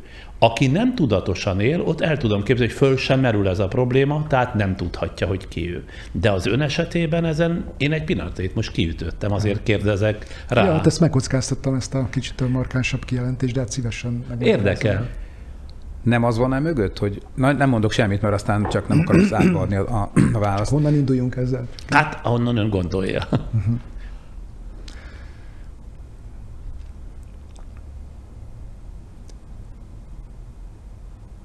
Amikor valaki azt mondja nekem, hogy ő tudja, hogy ő kicsoda, az gyanús. Ez gyanús. Az gyanús. Fölszalad a szemöldök. Ejha. Akkor elkezdem azt gondolni, hogy valószínűleg egy bizonyos mélységig Ismeri magán. leásott Aha. magában, összerakott egy képet, és most köszönni jól van azzal a képpel. Nem is szeretné, hogy ez megkérdőjeleződjön egy bizonyos életszakaszra, ez kiválóan szolgálja őt. Uh-huh. Most ezek azok a képek, amelyektől nagyon fájdalmasan, de el kell búcsúznunk, általában fokozatosan, ahogy idősödünk, de legvégén, mondjuk a halál pillanatában meg tulajdonképpen ez a legerősebb halálfélelem összetevő, hogy azt az egót, azt a személyiséget, amit olyan jól megismertem, olyan jól tudom, hogy ki vagyok uh-huh. én, mhm. azt kell mindenestől úgymond elengedni. elengedni. Most egy spirituális nézőpont, ahol, ahol azt feltételezzük, hogy a tudatosságnak egy mélyebb formája át tudja valamiképp élni a személyiségnek a halálát és ez egy traumatikus dolog lehet azoknak, akik a személyiségükkel azonosítják magunkat. Tehát mikor a egész beszélgetés címére gondolok, hogy hogyan formálhatjuk uh-huh. a személyiségünket, akkor itt két dologról beszélhetünk. Az egyik az, hogy hogyan alakítom ki a személyiségemet a nulláról, az újszülött kortól, hogyan engedem, hogy a társadalom szocializáljon, betörjön, elfolytásokra kényszerítsen, iskola éretté tegyen, ami egyelő azzal, hogy már neurotikus vagyok, nem is mehetnék különben iskolába, ha nem lennék képes érzelmeket elfolytani, önmagamat meghazudtolni, kontrollálni, mhm. önmagammal uh-huh. meghasonlani, a vágyaimat háttérbe szorítani különböző uh-huh. olyan dolgokért, amik nincs, nem állnak érdekembe, és így tovább. Tehát ezt a neurotikus személyiséget kell fölépíteni, amely egy neurózis alapú társadalomban egy adekvát működő eszköz. De azt mondod, hogy van egy második szakasz, ugye? Mert ez az első szakasz. Így van. És a második szakasz? Második szakasz ennek a személyiségnek a tudatosítása, az, hogy én ezzel nem vagyok egyenlő, uh-huh. és fokozatos lebontása. Ugyanaz, amit Vörös Sándor ajánl Teljesség felé című művében. Bonts le a személyiségedet, és legyél önmagad. Na most az, aki ö, önmagaként érzékeli magát, az egy megvilágosodott személy. Elég ritka. Uh-huh. Valaki, aki a személyiségén túllát. Mi az, amikor túllát? Milyen helyzet az? Tehát hogy lehet túllátni? Mit jelent az? Vegyünk néhány helyzetet, amikor az ember felismerheti egy mélyebb szinten, hogy kicsoda ő.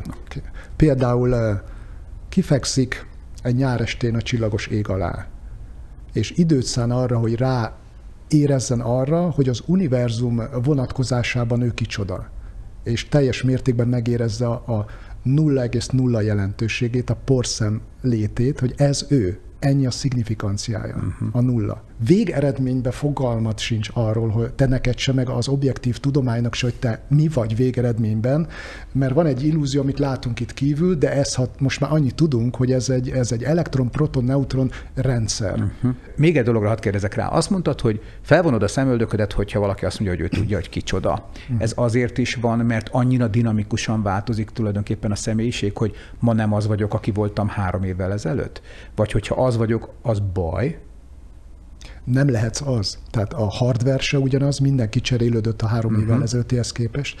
Tehát akkor innentől azt is tudod, hogy te egy szoftver vagy valószínűleg a rendszerben, valami, ami életben tartja és működteti ezt a hardvert, ami három évvel ezelőtt lehet, hogy 10%-ban volt azonos a mostanival, uh-huh. de több biztos, hogy nem. Sejtek cserélődése 7 évenként, ugye? Igen, igen, igen. De, de egy, egy kvantum szinten meg még gyorsabb ez a, ez a cserélődés.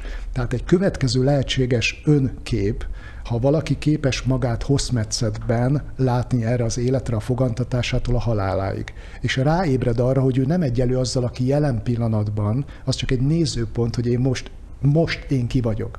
Mert én vagyok mindenki, aki voltam a fogantatásomig bezárólag, hogy most nem menjünk messzebbre, meg én vagyok, aki leszek. Tehát valójában ezt így egymás mellé raknánk a térbe, akkor egy ilyen hosszú szelvényekből álló gilisztát kapnánk, ez vagyok én, egy giliszta. Na most, hogyha én nekem a jelen szelvényemben én nagyon magabiztosan állítom, hogy ki vagyok én, de nincsen rálátásom a többi szelvényemre, például vannak elfeledett gyermekkori élményeim, ahol traumatizálódtam, ahol engem bántottak, stb. stb. És ezért nem tudom pontosan, hogy mi a bajom a jelen pillanatban. Miért utálok mindenkit? Miért utálok mindenkit, miért vagyok feszült, miért eszem többet, mint amennyire éhes vagyok, miért csinálom rendre sorra ugyanazokat a hibákat. Uh-huh. Tehát egy csomó minden uh-huh. van, ami csak hosszmetszetben nyer magyarázatot, és amikor baráti beszélgetésben jön, hogy Péter, neked mi bajod, hogy mindened megvan, te mit szenvedsz, de ne, nem tudom, hogy neked mondják de van, amikor mondják egymásnak az emberek, hogy nem, mert én nem szenvedek. De te, igen, te nem ezzel traktálod a barátaidat, gondolom, de van, amikor ez van, hogy tényleg én sem tudom, hát fedél van a fejem fölött, van mi, de mi a bajom? Mi nem a baj? tudom, de szabul érzem magam, elnézést.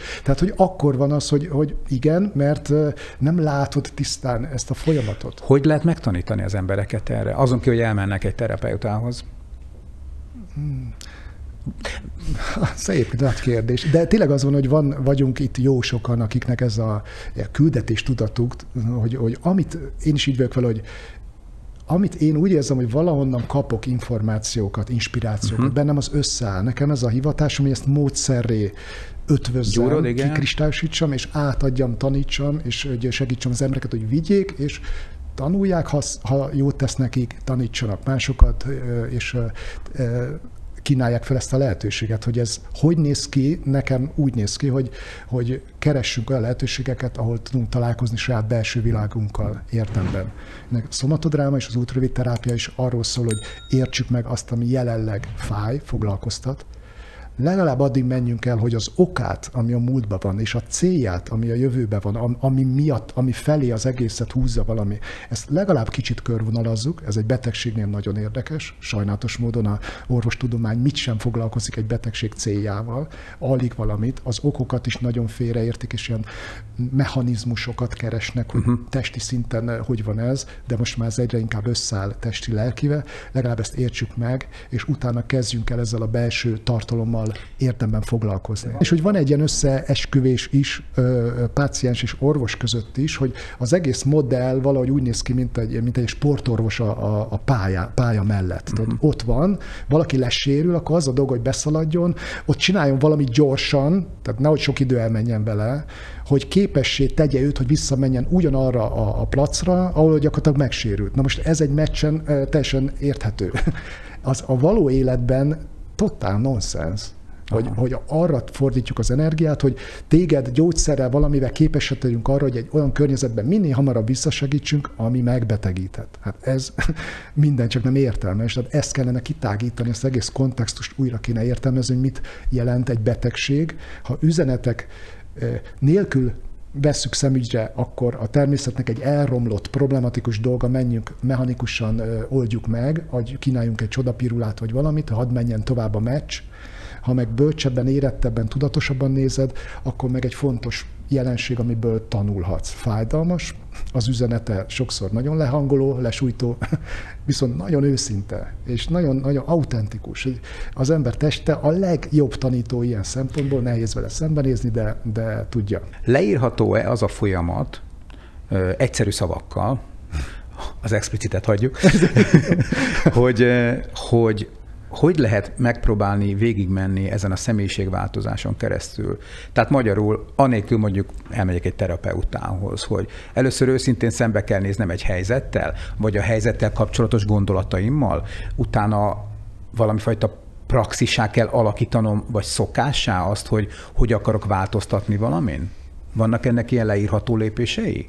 Az egyik az az, hogy ha valami kellemetlenséget tapasztalsz, akkor enged, hogy az beszéljen hozzád, és adj időt ennek. Ez egy, ilyen, ez egy kommunikáció, hogy hajlandó vagy-e párbeszédet folytatni a jelenségekkel, amik körbevesznek. Például, vagy, vagy elnyomod őket. Például a testeddel. testeddel. Vagy az érzelmeiddel. Uh-huh. Vagy a zavaró gondolataiddal. Uh-huh. Tehát hajlandó vagy időt tölteni, megállni, kikapcsolni a rádiót, lerakni a mobiltelefont. lerakni a mobiltelefont, és együtt lenni önmagaddal. Tehát ez, ez sok embernek úgy vettem észre, hogy óriási kihívás. Teljesen uh-huh. el mhm. van szokva attól, hogy időt töltsön magával. Gondolkodhatunk-e előre is? Magyarul, hogy nem csak arra figyelni, ami, ami mögöttünk van már, hanem hogy milyenné akarunk válni, milyenné tehetjük magunkat, főleg ha van előttünk egy nagy feladat, egy nagy kihívás, vagy tudjuk, hogy eljön egy, egy, egy akár traumatikusan is végződhető esemény. Fölkészítheti magát erre az ember? Igen, szerintem ez nagyon-nagyon hasznos készülés, hogy én hajlandó vagyok a jövőbe vetített önmagammal is szembenézni. Tehát el tudok képzelni, vagy meg tudok alkotni képzeltembe egy jövőbeli ént, és azzal egy, egy élő, párbeszédes kapcsolatot kialakítani. Például úgy, mert ugye ez lehet egy kérdés, Igen. és összekötném az előző kérdésre egy picit, hogy jó, időt szánok rá, de mit csináljak akkor? Mit csináljak, Igen, amikor, nem be. Igen. amikor ülök, okay. ugye, és az egész mindfulness meditáció. Ezt mondd el magyarul, mindig, mindfulness. Hát igen, ez az éber tudatosság, de azért mondtam ezen a nyelven, mert ugye nagyon sokan ismerik, egyre Tudom. többen ismerik, hogy igen. meditálni, éber tudatosságot tanulni, az egy nagyszerű dolog. Igen, de bocs, ez olyan, mintha ez egy ilyen, ilyen városi nyalóka luxus Lehet, lenne. igen. Csak mondom, hogy ez is egy olyan trend, ami ugyanazt hangsúlyoz, amit én mondok így a, a magam most egyszerű okay. nyelvén, hogy ülj le a fenekedre és magaddal. adjál időt magadnak. Igen, adj időt magadnak, és figyeld, hogy mi zajlik. Ez egyik dolog, ami a legtöbb ember számára úgy vettem hogy forradalmi változást hoz, amit úgy hívnak, hogy megint egy szakszó lesz, de magyarul, okay. elme tudatosság. Vagyis, hogy idővel valaki ráébred arra, hogy a gondolataim nem én vagyok, hanem azok jönnek-mennek. És bizonyos gondolataimat akarattal gondolom, gondoljunk egy hajóra, mindenkinek sikerül, most egy pár ducra, oké, okay, látjuk, máskor meg akaratlanul jönnek elő. Tehát az elménk generál gondolatokat öntudatlanul, akaratlanul, nincs fölötte kontrollunk. És van, amikor annyira megcsinálja ezt, hogy még mikor akarom, se tudom megállítani. Ez a kényszeres Tehát a gondolatom teremt egy valóságot, és azt hiszem, hogy az a valódi valóság, így van, miközben ez nem így van. Ezt kivetítem kívülre, tehát ha én, nekem egy olyan gondolatom, hogy a világ veszélyes, akkor én félni fogok, a félelmem generál egy védekező és támadó attitűdöt, amit az emberek, akik látnak, egyből valahogy értelmeznek, egyből ők is ellenségesebben állnak hozzám, és megteremtettem már is egy félelmetes világot, csak azáltal, hogy én ezt így gondoltam. És ezt hogy vehetjük észre? Vagy, vagy szembesítsem vele a házastársunk, vagy a barátunk, vagy bárki, és akkor jó megsértődünk rá, hogy azt mondják, hogy nem is ilyenek vagyunk? Ja, hát a barátban ez a jó szerintem, hogy, hogy a barátság az is sok ilyen szembesítést kibír. Most egy picit, hogyha visszatérhetek oda, hogy mit csinálj ebbe a térbe, hogy figyeld meg, hogy mi jön fel ez a nagy titok, az egyik nagy titok. Hogy Mit ne akar fel a betegség, igen, beteg a tudattalanod, a tested, a lelked, hogy mi jön ki a szőnyeg alól, hogyha szóval egy kicsit vársz ott, mert ez kijön, azért nem jön ki, mert állandóan rálépsz, meg takarítod. De meg amúgy, sietsz, meg amúgy olyan, mint a, mint a, a víz duzzasztó gát, tehát hogy 0-24-ben ez a víz nyomja a falat, mert tovább akar menni, minden haladni akar, minden gyógyulni akar minden ö, ö, távozni akar. Ez az élet flója? Szerintem ez az élet flója. Ez, a, ez lenne a lényeg, hogy az élet ugyanúgy áramlik, ahogy kedvenc hasonlatom, hogy a, a televízió az egy, egy megvilágosodott eszköz, mert mert maradéktalanul továbbadja az adást. Tehát te nézed a tévét, fogalma sincs, hogy hol van az előző kép, te se tudod, a tévé se tudja. Tehát az élet bele, beáramlik a készülékbe, megmutatja, uh-huh. abból én tanulok, fejlődöm általa, majd utána elengedem. A problémák ugye abból vannak, hogy képtelen vagyok elengedni egy csomó mindent, mert megsérültem, mert az nem esett jól, mert még mindig neheztelek, mert magamnak nem tudok megbocsátani, mert traumatizáltak a szüleim, mert apám bántalmazott, mert nagyapám, mert a szarcsátban nőttünk fel, és így tovább. Tehát minden ilyen dolog, ami megmarad a tévé képernyőjén, az befolyásolja a tiszta adást. Ezért uh-huh. van az, hogy valaki néz egy párkapcsolati filmet, mert éppen kapcsolatban van valakivel, és közben megy egy mese, ami ott maradt régebről. Egy gyerekmese.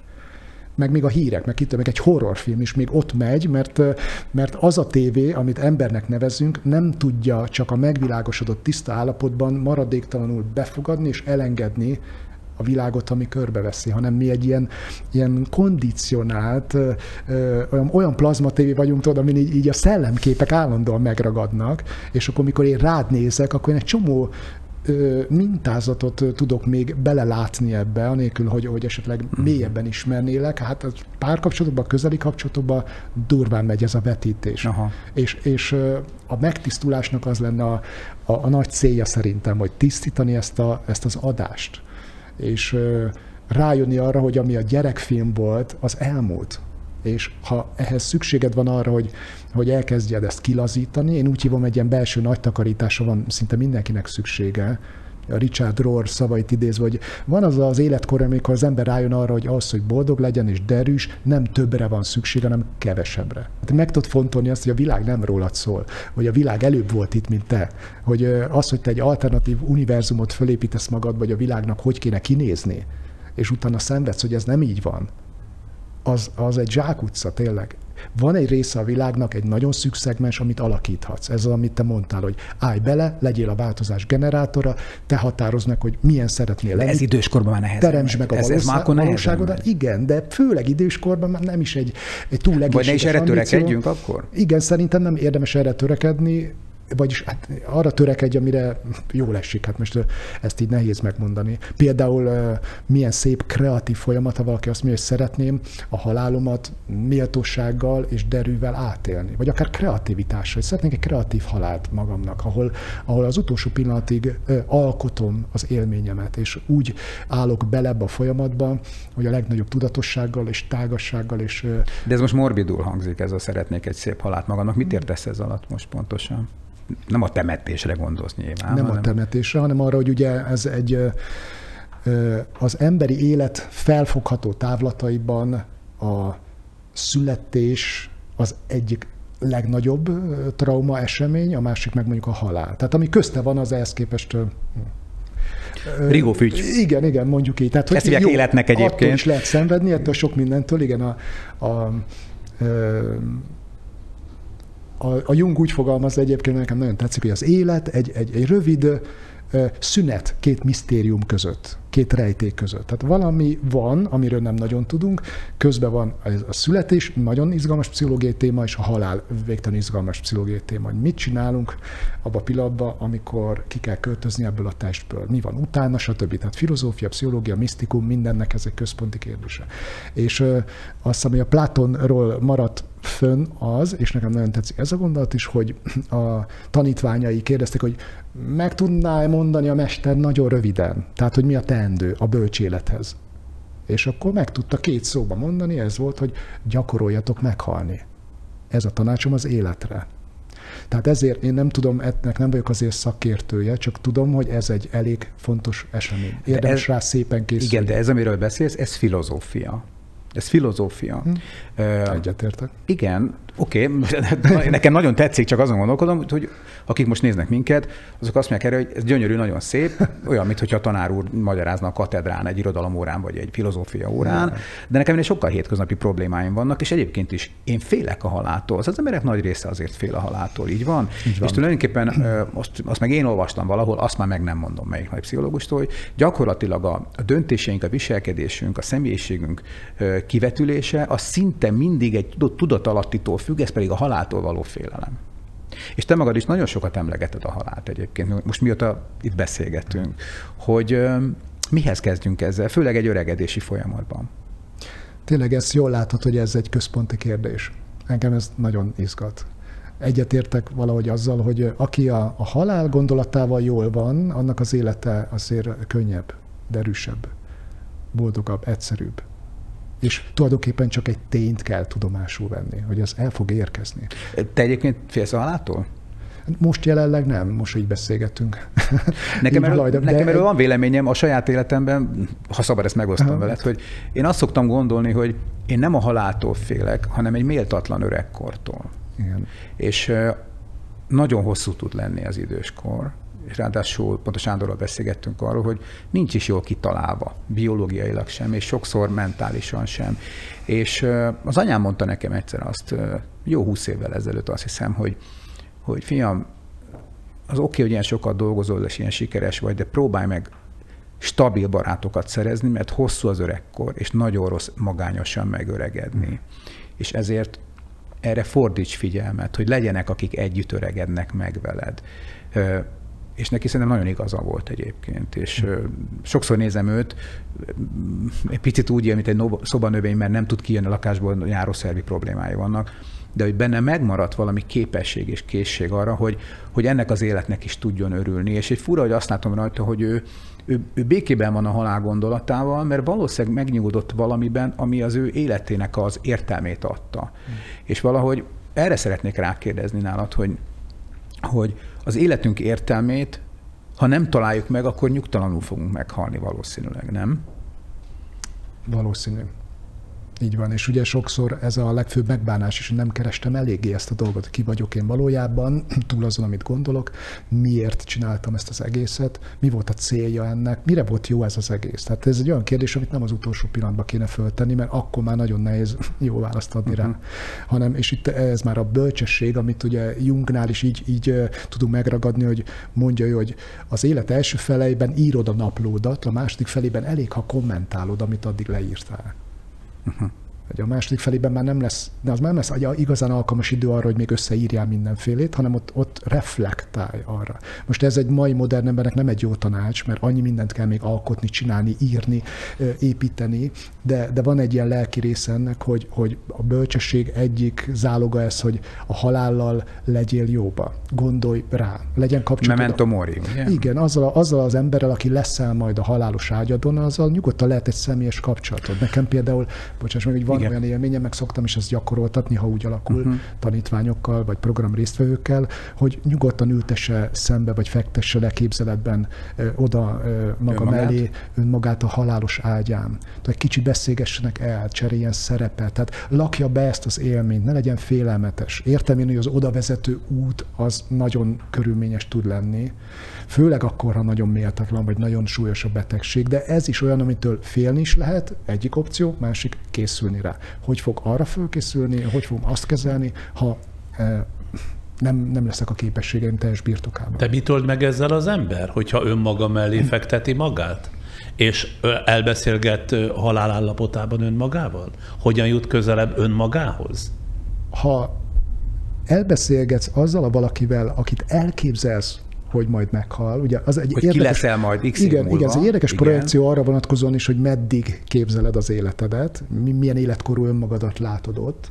Ez az egyik. A másik meg, hogy, hogy az a fajta félelem, ami beledermethet ebbe a bizonytalan gondolatba, hogy egyszer majd meghalok, ez a félelem teljesen fel tud oldódni azáltal, hogy van egy, van egy életteli személyes kapcsolódásom valakihez, aki éppen meghal, és én vagyok. Uh-huh. Tehát ezt nem tudom jobban elmagyarázni, mert ugye ez egy ilyen tapasztalati dolog, olyan, mint ahogy azt se tudom elmagyarázni igazán, csak nagyon sokszor láttam, hogy mekkora áttörés egy ember életében, ha szóba áll konkrétan a testével.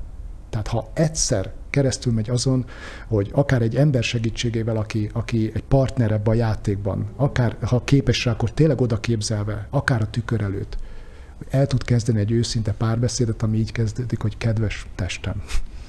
És utána jöjjön az, ami, ami, ami ennek a kapcsolatnak a lényege.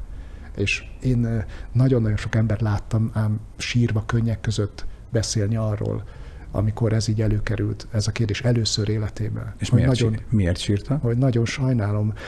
Csinálhatunk egy ilyet, hogy mondjuk te vagy a testem, okay. én meg vagy, vagyok egy olyan ember, aki még ezzel így nem találkozott.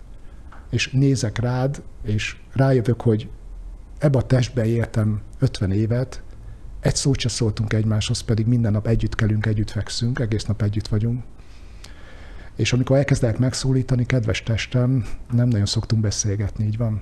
Nem szólok hozzád, csak nagyon nem tetszik, használak, amit csinálsz. Csak használok. Használok, de most egy ideje beteg vagy, nagyon nem tetszik, össze-vissza hordalak mindenhova, nem gyógyulsz, nem tudom, hogy mit kell csinálni. Tehát előjönnek érzelmek, előjönnek, vagy, vagy előjön egy olyan dolog, hogy nagyon sajnálom, hogy, hogy így eltávolodtunk egymástól, semmit nem tudok róla, csak érzem, hogy próbálsz segíteni, de nem figyelek oda rá. Tehát mindegyik egy, egy emberi kapcsolati minőség is egyszer mind. A, a, ölembe veszek egy párnát, és elképzelem, hogy ez vagyok én kisgyerekként. Abban az időben, amikor szüleim elváltak.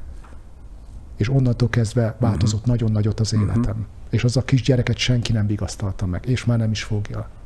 Ide hívom, és leültetem magammal szembe azt a kamasz srácot, aki voltam az első szerelmi csalódás idején, és senkivel nem tudtam megbeszélni, és azóta nem bízom a férfiakban, nőkben, stb. És akkor zokognak a kliensek. És akkor jön a sírás, jönnek a könnyek, és jön valami, ami végre annyi év után helyre tesz egy fontos belső kapcsolatot.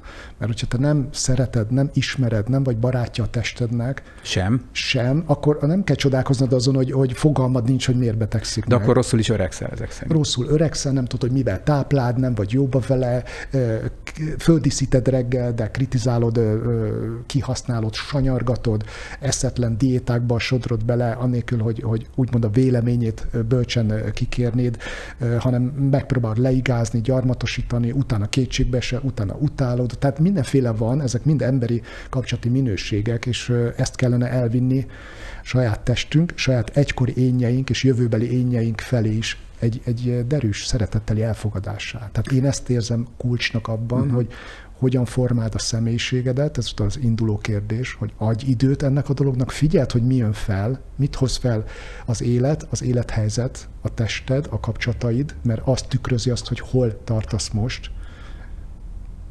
Vegyél erőt magadon, és ne menekülj el most az egyszer ezelől, nézzél szembe ezzel, és utána keres egy módszert, például ez. Jó lehet erre, hogy amivel egy párbeszédbe tudsz lenni, azzal kerülj párbeszédbe bocsáss meg, ha meg kell bocsátani, bántott valaki. Tudom, ez is egyszerűen hangzik, de én de ennek a folyamatát nehéz. nagyon sokszor nagyon kísértem, és tudom, hogy ennek a folyamat ez egy járható út, csak megvannak a lépései. Először oda kell képzelni, aztán szabadon kell engedni az összes rossz érzést, akadálytalanul tart, ameddig tart, nem szokott olyan sokáig tartani. Ezt ha valaki otthon csinálja, akkor még attól se kell félni, hogy valaki kineveti mm-hmm. vagy nézi, és ez a hullám bárkivel, akivel rossz, olyan unfinished business, befejezetlen ügyed van, és rabolja az energiádat, uh-huh. és legtöbbször ezek különben a szülők, meg a gyerekkorban fontos szereplők. Nagyon kínos, mert, mert amúgy ez egy pszichológiai közhely is, hogy mekkora jelentősége van a szülők, a gyerekkor. Igen, hát erre, erre szoktam azt idézni, hogy a Jóisten az embertől a barátaival kell elnézést a rokonai miatt, tudod. Tehát, hogy, ez,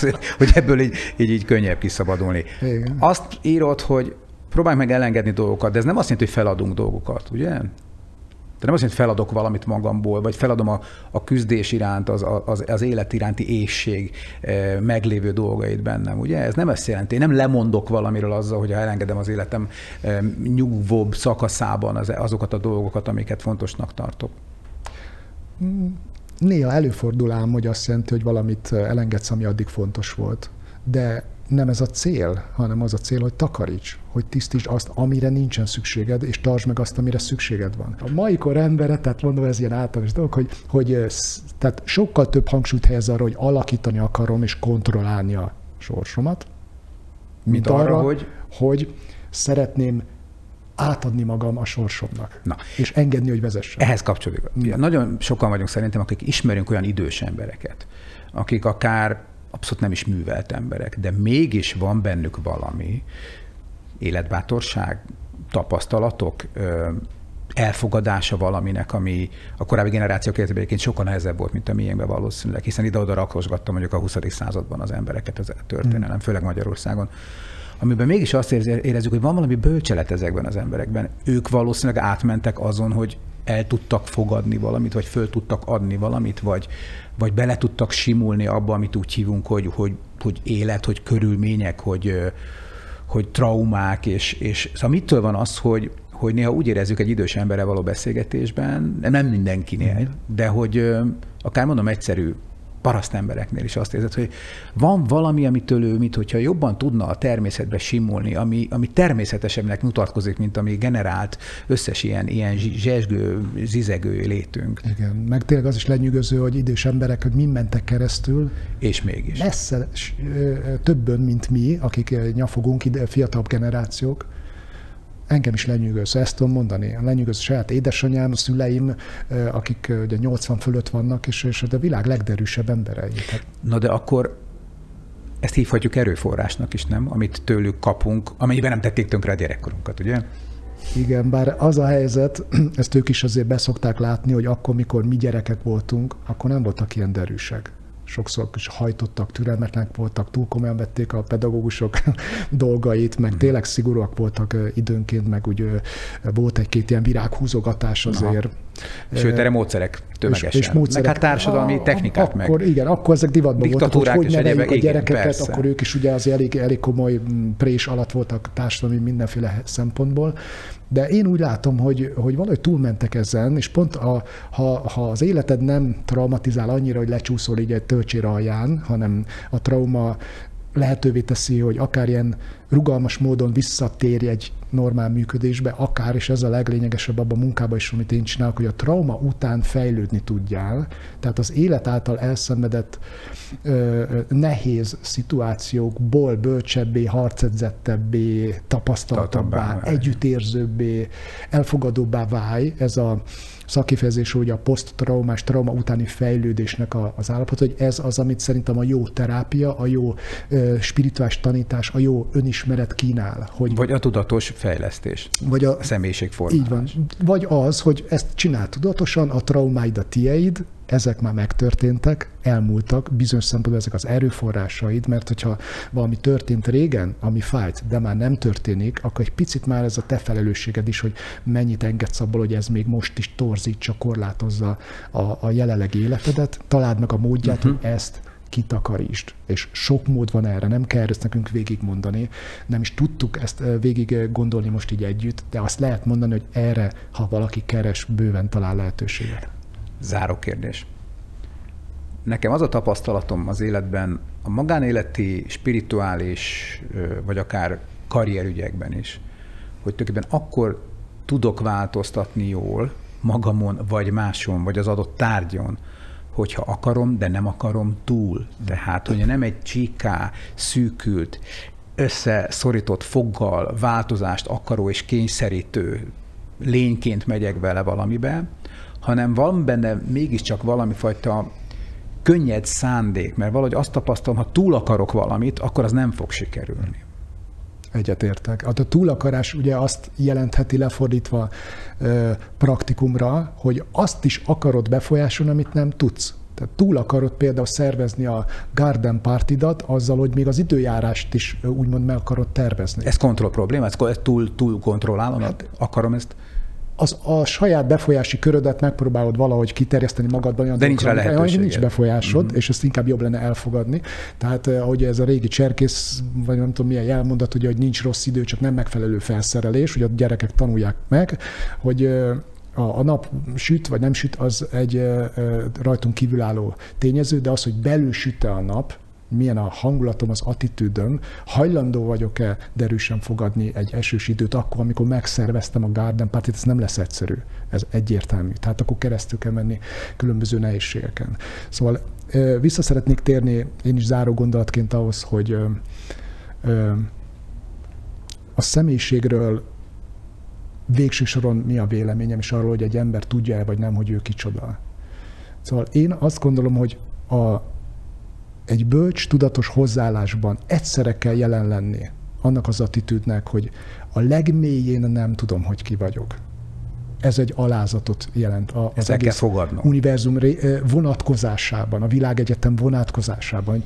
Az önismeretemmel nem tudok lehatolni olyan mélységig, ahol már elhagytam a személyiségem építő elemeit, a karakteremet, a szokásaimat, és egyebeket, amikre eddig úgy gondoltam, hogy jellemzők rám ez alázattal fog eltölteni, és annak az élményével, hogy, hogy végeredményben egy porszem vagyok, körülbelül zéró lényegi tudással arról, hogy mire megy ki ez az egész valójában. És ehhez teszem hozzá a másik oldalról, hogy viszont tisztában vagyok képességeimmel, karakteremmel, egyediségemmel, egyediségemmel. Nincs, nincs egy hajszálam sem, ami hasonlítana ö, a mikroszkóp alatt bárki más. És nem is kell, hogy hasonlítson. Nem is kell. Ebbe meg álljak bele. Ezt meg vállaljam. Erre meg ö, ö, ezt tegyem oda bátran, hogy ezt tudom én hozzáadni a nagy egész. És tartsam ezt elégnek. Hát, ha lehet, igen. Mert, mert ha nem, akkor mindig Mert akkor hiányérzet. Csak, csak hiányérzet, csak üldözöttség, csak frusztráltság lesz belőle. Tehát, hogy egyszerre a személyiségünk, a lényünknek a, a teljes belakása, és másrészt ennek a nem tudásnak az alázata és a nagy egészhez való megfelelő viszonyulás adja szerintem együtt az egészséges önszeretetnek a bázisát, ami nem elbizakodott, nem narcisztikus, nem hanem, is önbántalmas, természetes. hanem természetes, életszerű, egészséges, előrevívő, ebbe szerintem ebbe, ezt érdemes keresni. Köszönöm. Van ja, még egy kérdésem. Okay. Egy záró provokatív kérdésem. a záró után egy még záróbb kérdésem, hogy ön, aki ennyi mindent tud az emberről, ennyire meg tudja fogalmazni érzékenyen, hogy tulajdonképpen miben áll, nagyon leegyszerűsítve az élet titka. Ön például teljes életet él? Mindig tudja, és ilyen tudatosan követve magát, hogy mit miért cselekszik, és ebből egy abszolút idealisztikus élet jön ki, már ami önt illeti. Ez egyébként egy nagyon gyakori kérdés, Elnézést, hogy nem vagyok elég eredeti. Teljesen, de, de nem az teljesen, jó, mert akkor típusos kérdés. Igen. Gyakori Fontos. kérdés, hogy tehát ez a, a, a klasszikus előzmény ennek a kérdésnek, csak ez sokkal cizelláltabban szebben hangzott, hogy ez a doktor úr a maga a szíve sose fáj, hogy tényleg aki a lelki dolgokkal foglalkozik, ő jól van? Amúgy, ő egészséges, ő teljes életet él, ő meg van világosodva, stb vagy a, a humoristák humorosok-e otthon is, vagy a, tehát mindenki kreatív. Van akár meg adjon kölcsön az utcán is, persze. Igen, és akkor a helyzet az. Én egyébként elég sokat foglalkoztam gyerekkoromban cipészettel, és elég jól megtanultam szerintem a magam szintjén ezt a szakmát, és úgy bennem maradt az, amit a mondás tart, de én láttam is, minden nap láttam, hogy a Schusternek a cipője a katasztrofás állapotban van. Na most én, mint mentális szakember, vagy lelki szakember, nem vagyok katasztrofális állapotban, hál' Istennek. Jól vagyok az idő nagy részében, de a helyzet az, hogy nagyon sok helyzet megmutatja nekem is az életben azt, hogy ha én értek egy konfliktus megoldásához, és ebben tényleg jó szakértők, valaki hozzám ezt elhozza, akkor egészen addig, amíg nem az enyém ez a konfliktus. Amint ebbe involvált vagyok, vagy én, vagy egy nagyon közeli hozzátartozom, egyre kevésbé vagyok ilyen kompetens. Nyilván, mivel sokat foglalkozom ezzel, van azért uh-huh. egy, egy, egy érettebb, egy rutinosabb uh-huh. hozzáállásom. de az élet engem sem kimél ebben a vonatkozásban, és erre már rájöttem, hogy nem kell magamtól elvárni hogy csak azért, mert amúgy ezzel foglalkozom tökéletesen, problémamentesen, mindig szépen, mindig fitten éljem az életem, meg vannak a magam gondjai, azok, akik engem ismernek, gyerekeim, szeretteim, hozzátartozóim, Szóval ilyen derűs szíven nézik szerintem, ahogy uh-huh. kilódom időnként, ahogy a a, a perfekcionizmusom, a, a, az alkotói vágyam, a melankolikus hajlamom, az ember szeretetem versus ember undorom, és a többi dologgal Ez hullámzik. De küzdök, igen, uh-huh. és akkor ők, akik belül vannak, látják ezt, részvétel nézzék, máskor irritálom őket ezzel, szóval megvan a, a, a magam nehézsége. De ez jól is van, így a, szerintem a Dalai Lámát kérdezték valamikor arról, hogy nem, tehát hogy túl van-e már azon a valaminél baklövést követette fiatal korában, valami ilyesmit beszéltek a riporterrel, és akkor nekem is meghökkentő volt a válasza, hogy, hogy asszonyom az a helyzet, hogy nem vagyok túl, de nem is akarok túl lenni tulajdonképpen. Megőrzöm ezt magamban, ezt, ezt a bakit, ezt a fájó pontot, mert rájöttem, hogy ez engem együttérzővé tesz és én is így vagyok ezzel, hogy a saját életem mindenféle buktatóját, hibáját, krízisát, ezt is, ezt is én oda tudom tenni, hogy ne egy szakmai felsőbbrendűséggel nézzek egy kliensre, ahogy a szakmám elején tettem, most már uh-huh, meggyónhatom. Uh-huh. Hanem, em, hogy, hanem valódi emberi empátiával. Igen, hogy ott vannak uh-huh. a problémás emberek, jönnek hozzám, én vagyok a problémamentes piedesztálon. Hát ez teljesen elsodorta az élet, egy csomó minden, amit egy részét hogy a könyveimben is megírtam őszintén, föl tárva azt, hogy, hogy mikbe tudok kilódni, meg bukdácsolni, hogy ez van, zajlik, igyekszem tudatosítani benne, és az együttérzésemet mélyíti. Köszönjük szépen! Yeah, yeah. Ismét itt vagyok a zárszóért. Érdekes és tulajdonképpen elgondolkodtató volt mindkét beszélgetés, amit itt hallottunk ma este. Te mit viszel ebből haza? Azt a bátorságot például, ahogy Hilda beszélt, hogy ilyen traumákat, azokat nem hordozni kell életed végéig, hanem feldolgozni, és utána merni onnan elrugaszkodni egy új élet irányába egyrészt, másrészt, hogy nem másoknak kell megfelelni. Bár ott ülve az én érzésem az volt Hildát hallgatva, hogy ő tulajdonképpen ösztönösnek tekinti ezt a személyiség változását, vagy változásait, én meg azért tudatosságot is láttam. Fantasztikus, hogy ő, ő beleállt ebbe a, a terápiás munkába, tehát magyarul nem csak mint páciens vagy kliens ment oda, hanem ma már úgy beszél az egészről, mint egy pszichológiailag képzett, hiszen kócs tanfolyamról jött. És ez is nyilván a feldolgozási folyamatoknak egy része, és erre azt tudom mondani, hogy a legjobb példa arra, hogy a tanulás, hogy, hogy beleölsz ebbe időt és energiát, hogy megértsd magadat, az életedet, az, az nem megúszható, és szerintem nem is úgy kell ezt fölfogni, ez kötelező, vagy hogy ez egy teher, hanem hogy ez egy nagy lehetőség. Na és ami Buddha doktort illeti, ott én kicsit zavarban voltam, tehát annyi mindent adott, hogy szinte, hogy milyen futólépésben tudtam csak követni, és lemaradtam. Neked? Azt tetszik, benne, azt tetszik benne, hogy, hogy a nagy szakmai tudás mögött a hitelesség mégis abban jött elő számomra, hogy, hogy ő is tudja magáról, hogy egy tökéletlen ember. Gyanúsnak tartja azokat, akik száz százalékra meg tudják mondani, hogy ők kik csodák valójában, hiszen ez állandóan változik. Úgyhogy, hát ott a formálató a személyiségnél, ő, ha én jól értettem, arra helyezte a hangsúlyt, hogy törekedjünk rá, de ott is azért legyen valami, te mondtad azt hiszem ezt, hogy tudatosodás nélkül nem megy, ami az én veszőparipám is. Tehát ösztönlényként belélni magunkat az életbe lehetetlen. Muszáj, hogy legyen valamiféle közünk önmagunkhoz, hogy igenis, időnként leüljünk, elmélyedjünk magunkba, legyen valami tükörképünk, és megpróbáljuk annak megfelelően alakítani saját magunkat. Szóval a személyiség változás, a személyiség átalakulás az adottság is, de ugyanakkor magunk is előidézhetjük, ha elég tudatosak vagyunk. Illetve még egy dolog tetszett benne, hogy van egy felosztása az életnek általa, ami arról szól, hogy az elején küzdesz, megszerzel javakat, megvalósítod önmagadat, de van egy kor, amikbe beleérsz, ahol már meg kell tanulnod elengedni dolgokat, és akár Igen. a saját egykori önképedet is engedd el, mert, mert, mert ha beleragadsz abba, akkor a hátralévő életedet nem biztos, hogy jól tudod leélni. Én egyébként azt szoktam gondolni, vagy azt is tartom, ott nem jutott az eszembe, amikor beszélgettetek, meg nem is akartam belezavarni, hogy az életben, ha a saját életemre gondolok, legalább ötször átalakult a személyiségem. Tehát uh-huh. alapvetően én amennyire úgy tudom, valamikor 20 éves korom vége felé, valamikor olyan 40-hez közelítve, aztán volt egy nem sokkal utána, az mondjuk valamiféle ö, tragédia következtében állt elő, és nem olyan régen, tehát mondjuk öt éve egy ötödik periódust is én magam számon tartok, hogy mintha ott jelentőset fordult volna a személyiségem. Aztán vagy igazam van, vagy nem. Bár nagyképűen ott azt mondtam neki, remélem az, hogy benne marad az adásban, Ez csak nem vágom függ, ki, igen, igen. hogy mit is mondtam neki, hogy én felismerem magam, én tudom, nekem nincsenek gondjaim azzal, hogy ki is vagyok én, illetve hogy a személyiségem az milyen. És azt valahogy ő lesöpört az asztalon. Ezt én is Mindegy, de valamit adott, tehát valami olyat adott, amit tényleg az ember, hogyha hazavisz, akkor úgy végig gondolja, és érdemes szembesülni ezekkel. Sokszor van úgy az ember, hogy hallgat valakit, és már nem emlékszel pontosan, hogy mit mondott, de azt tudod, hogy mit éreztél. És ami ebből most megmaradt nekem, az egy bizalom, az egy bizakodás, az furamódon az életnek az a fajta szeretete, ami annak ellenére, hogy sokat beszéltünk a halálról, annak ellenére mégis azt gondolom, engem feltöltött. Az engem meg is lepett, meg is lepett, hogy a halált behozta, és hogy egész életünkben viszonyítási pont ugye a halál, és az annak való megfelelés, amit te értettél? Te tudtál értelmezni? Én abszolút értettem, hiszen én, én tényleg én kora gyerekkorom óta, mióta irodalommal foglalkozom, mert ugye hát magyar történelem szakon végeztem, azóta velem van egy kosztolányi vers, ami úgy szól, hogy én minden percben temetek.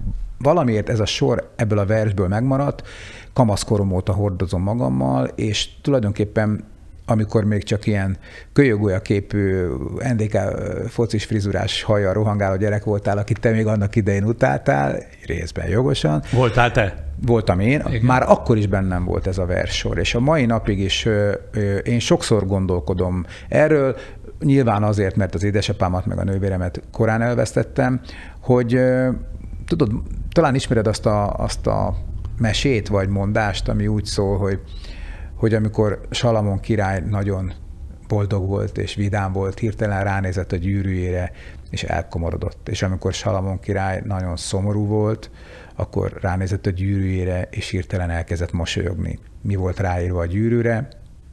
Mi? Minden véget ér egyszer. Akkor ez a mai műsor is véget ér. Egyszer, hogy valami nagyon, Nagyon gesztis módon fejezem, igen, fejezzük be.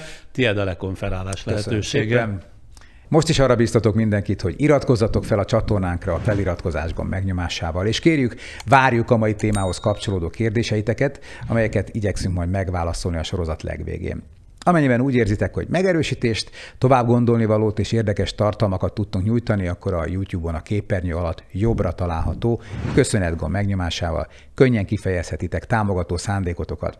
Köszönjük, ha támogattok minket.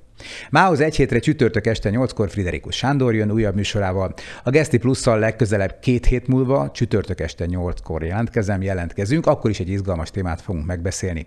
Ne feledjétek, soha nincs késő, hogy azok legyünk, akik lenni szeretnénk. A szabadság bennünk lakik. Minden jó bolyósokat kívánok!